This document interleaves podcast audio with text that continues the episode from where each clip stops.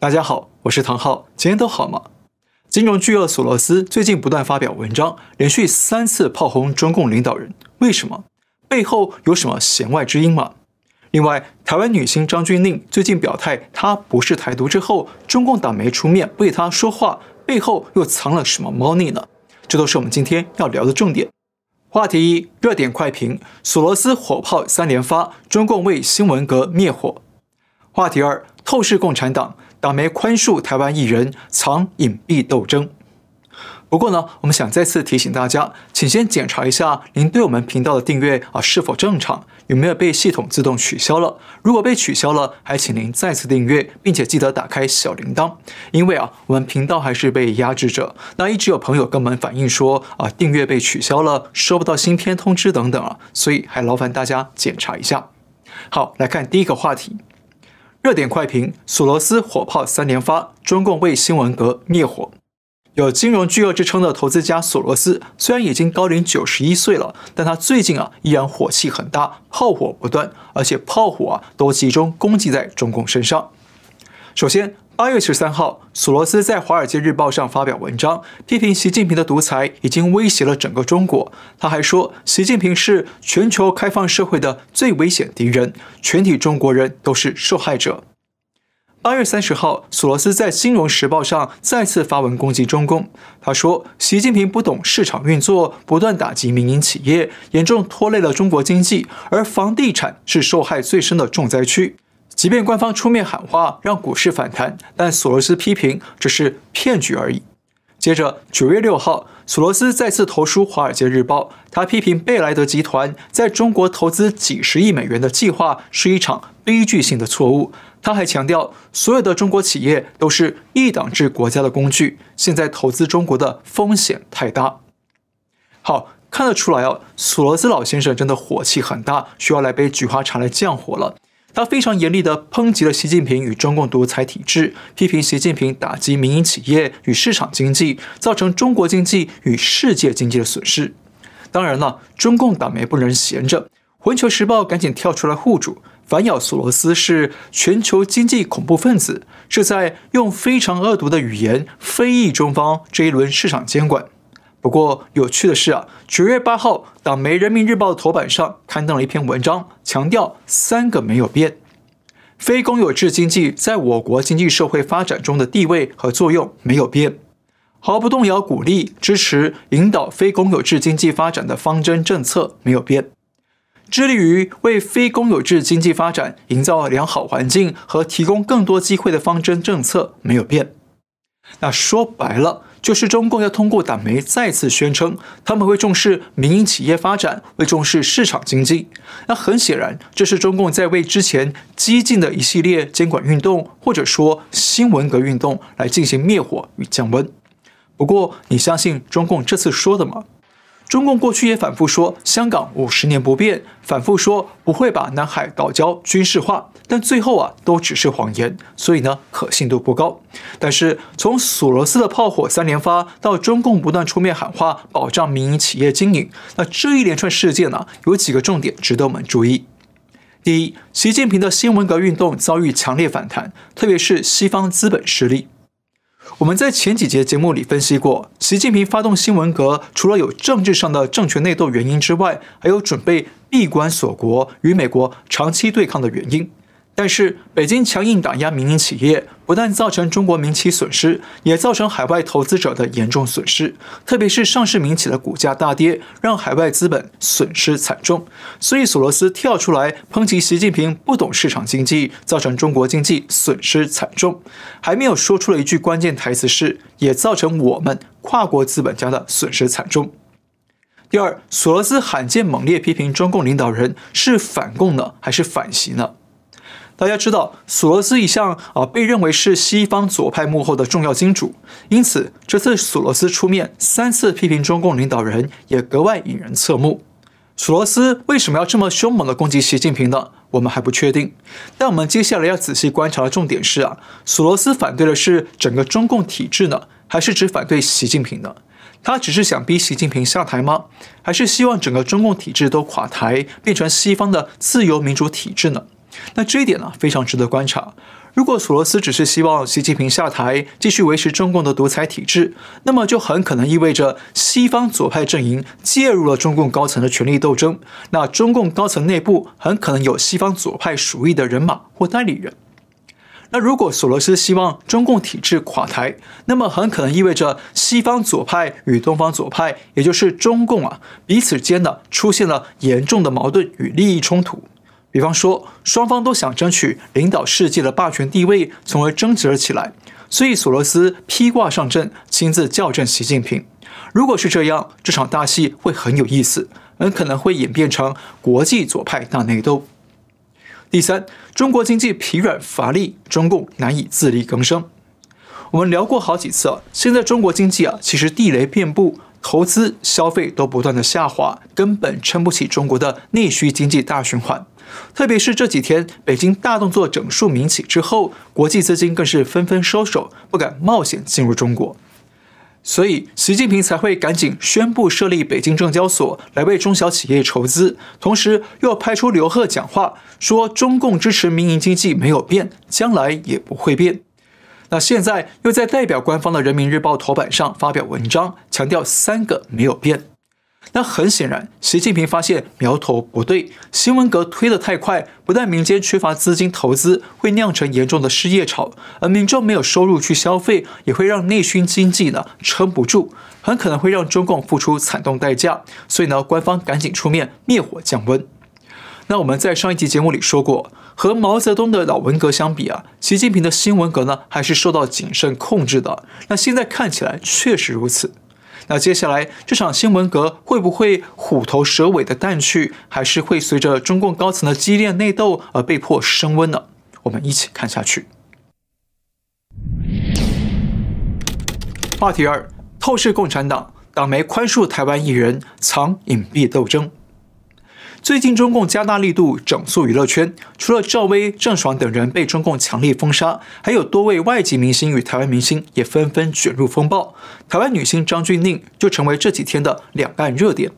不过，张钧甯被卷入风暴。表面上看啊，倒是跟这次中共的整肃行动没有直接关系，而是有中国网友在网络上炒作张钧甯十一年前写的硕士论文，题目里有个“我国”的字样，拿出来刻意放大，还把张钧甯扣上台独的政治帽子，引发两岸媒体与网民的热烈炒作。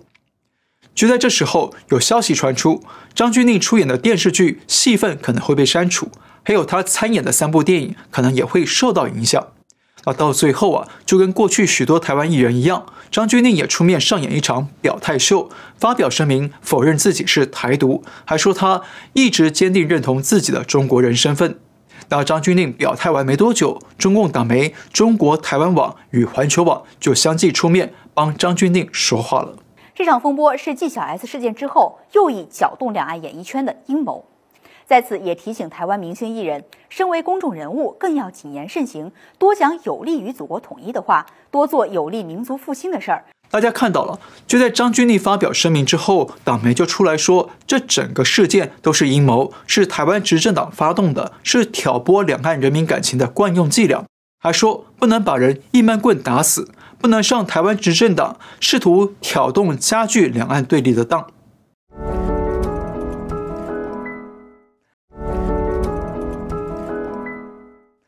好，看到这里啊，台湾的朋友一定觉得这整套情节啊相当熟悉。为什么呢？因为在东京奥运期间，台湾艺人小 S 才刚刚被这套表态陷阱给坑了一把。而当小 S 表态自己不是台独之后，中共党媒就出来说小 S 不是台独，小 S 是民进党两岸阴谋的受害者之一。看到了吗？张钧甯跟小 S 事件啊，基本上是同一个套路。第一个步骤。先找市政为艺人扣上台独大帽。第二步骤，中国厂商撤广告代言，影视作品可能被删。第三步骤，艺人出面表态自己不是台独。第四步骤，党媒出面平反为艺人澄清。第五步骤，指控台湾执政党挑拨两岸对立，是不是这样？这两起事件呢，几乎都是一样的剧本。不过呢，有两件事我们要先说明了。第一，这些台湾艺人，在两岸问题上的真实立场到底是怎样，我们不清楚，这也不是我们的讨论重点。毕竟啊，在中共公开逼供的情况之下，很多人是不敢说真话的，就像当年的文革一样。第二，我们讲台湾执政党，而不是直接讲民进党，是因为不管是哪个党执政，只要你不听中共的话，中共就会用一样的招数来攻击你。所以呢，我们这里想要讨论的是，为什么中共一而再、再而三地对台湾艺人祭出这套表态公审，然后党媒再出面对他们表达宽恕呢？在我看来啊，这背后藏着中共的几套隐蔽战术。第一，认知作战，贼喊捉贼，卸责嫁祸对手。大家知道，认知作战呢是中共最擅长的宣传战术。简单说，有两个步骤。第一步，先抢得事件的话语权与解释权；第二步，利用大量的信息去引导舆论带风向。我们先看中共党媒是怎么说的：利用明星的名人效应，制造或放大历史污点，先在大陆舆论场掀起风暴，进而让台湾人民更加的敌视大陆，是民进党水军的惯用伎俩，手段欺骗性之强，用心之毒辣，令人深恶痛绝。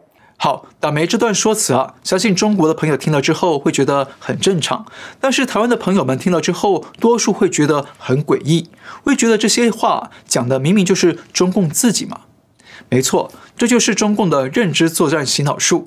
他们会先抢下话语权，先说先引，为整起事件定性定调。接着呢，再通过他们在海内外可以控制的媒体来大量转发信息，对人们发动大规模的脑海攻击，要渐渐地改变人们的认知，把造祸的责任全推给敌人或对手。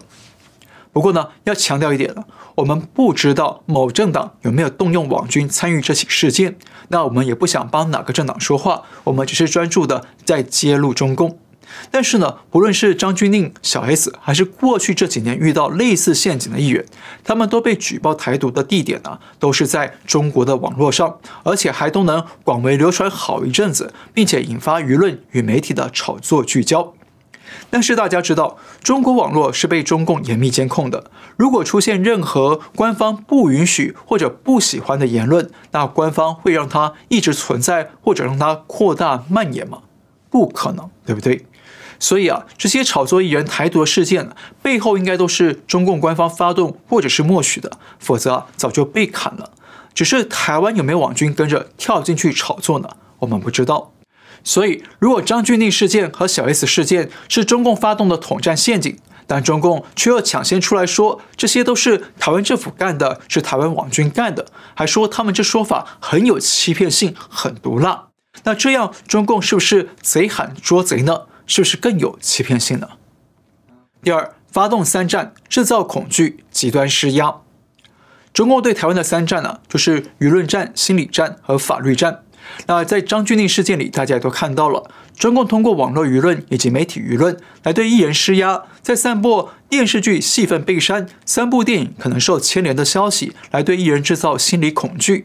再加上中共近期对演艺界猛挥大刀，以法律罪名砍倒了吴亦凡、赵薇、郑爽等明星，还出台许多严厉的监管政策，合起来啊，就是一套完整的舆论战、心理战和法律战。用来对艺人进行极端施压，制造艺人的高度恐惧，仿佛自己随时都可能成为下一个赵薇或郑爽。第三，思想改造，斯德哥尔摩症候群。中共迫害人群呢，有一个很狡猾的小技巧，就是会制造心理学讲的斯德哥尔摩症候群，也就是会让受害者不会怨恨加害者，反而还会啊认同加害者，甚至感谢加害者。听起来很荒谬嘛？其实啊，这是有几个步骤的。第一，制造高压恐惧，让受害者觉得随时有生命危险。比方说，台湾艺人觉得事业和人生可能会被毁掉，可能会被查税等等。第二，对受害者施以小惠，让受害者觉得有一线生机。比方说，党媒出面为艺人澄清，放他们一马。第三，告诉受害者自己有苦衷，只要听话就不会有危险。比方说，党媒说这一切都是台湾执政党搞的分化两岸的阴谋，不是中共有意要陷害台湾艺人。第四，告诉受害者该怎么做，要听话配合。比方说，党媒提醒台湾艺人不要黄皮绿心，要多讲有利于祖国统一的话，多做有利于民族复兴的事。大家想想，这个模式就好像有个绑匪先绑架了肉票，殴打他，还威胁要杀他，让肉票呢活在恐惧当中。等过阵子，绑匪再主动给肉票东西吃，给水喝，对他好，还告诉肉票说是因为啊啊有不得已的苦衷才绑架他，不是真要伤害他。那在这种情况下呢，肉票就容易因为自己有了一线生机，而对绑匪啊松懈心防，甚至心存感谢，从而容易在情感上认同绑匪说的一切理由，容易答应绑匪的要求。这就是所谓的斯德哥尔摩症候群，也就是受害者会对加害者产生认同、同情的心理，甚至还会去主动配合加害者，帮助加害者。那中共建党百年来非常擅长运用这套心理战术，先对敌人制造高压恐惧、极端施压，接着呢再施以小惠，让敌人感谢党的宽宏大量，给他们重新做人的机会。这样呢就会让敌人愿意听党的话，主动去配合党的要求。那说穿了，斯德哥尔摩症候群被中共利用来作为一种改造思想的隐蔽手段。第四，离间。挑拨内部矛盾，制造社会分化。事实上，中共不断打压台湾艺人，逼台湾艺人表态爱祖国呢，不是根本目的。中共最主要的战略目的啊，是离间，也就是通过每一次的艺人表态，来反复撕裂台湾社会内部，让明星艺人与他的粉丝们和反对他们切割台湾的人群发生矛盾冲突、交战、内耗。因为呢，只要台湾越乱，台湾人民啊就越难团结起来对抗中共。只要台湾内部越分化，中共就越有机会见缝插针、渗透统战。所以啊，中共这套逼艺人表态的陷阱，实际上呢，就在对台湾不断的下软刀子，不断离间、切割台湾社会。好，您看懂了吗？我们再重复一次：中共不断对台湾艺人制造表态陷阱，背后呢，其实暗藏针对台湾的几项战术：一、认知作战，贼喊捉贼，转移焦点，把责任嫁祸给对手。第二，发动三战，制造恐惧、极端施压受害者；第三，思想改造，制造斯德哥尔摩症候群，用恐惧和恩惠来改造思想；第四，离间，挑拨台湾内部矛盾，制造社会分化，无法团结对抗中共。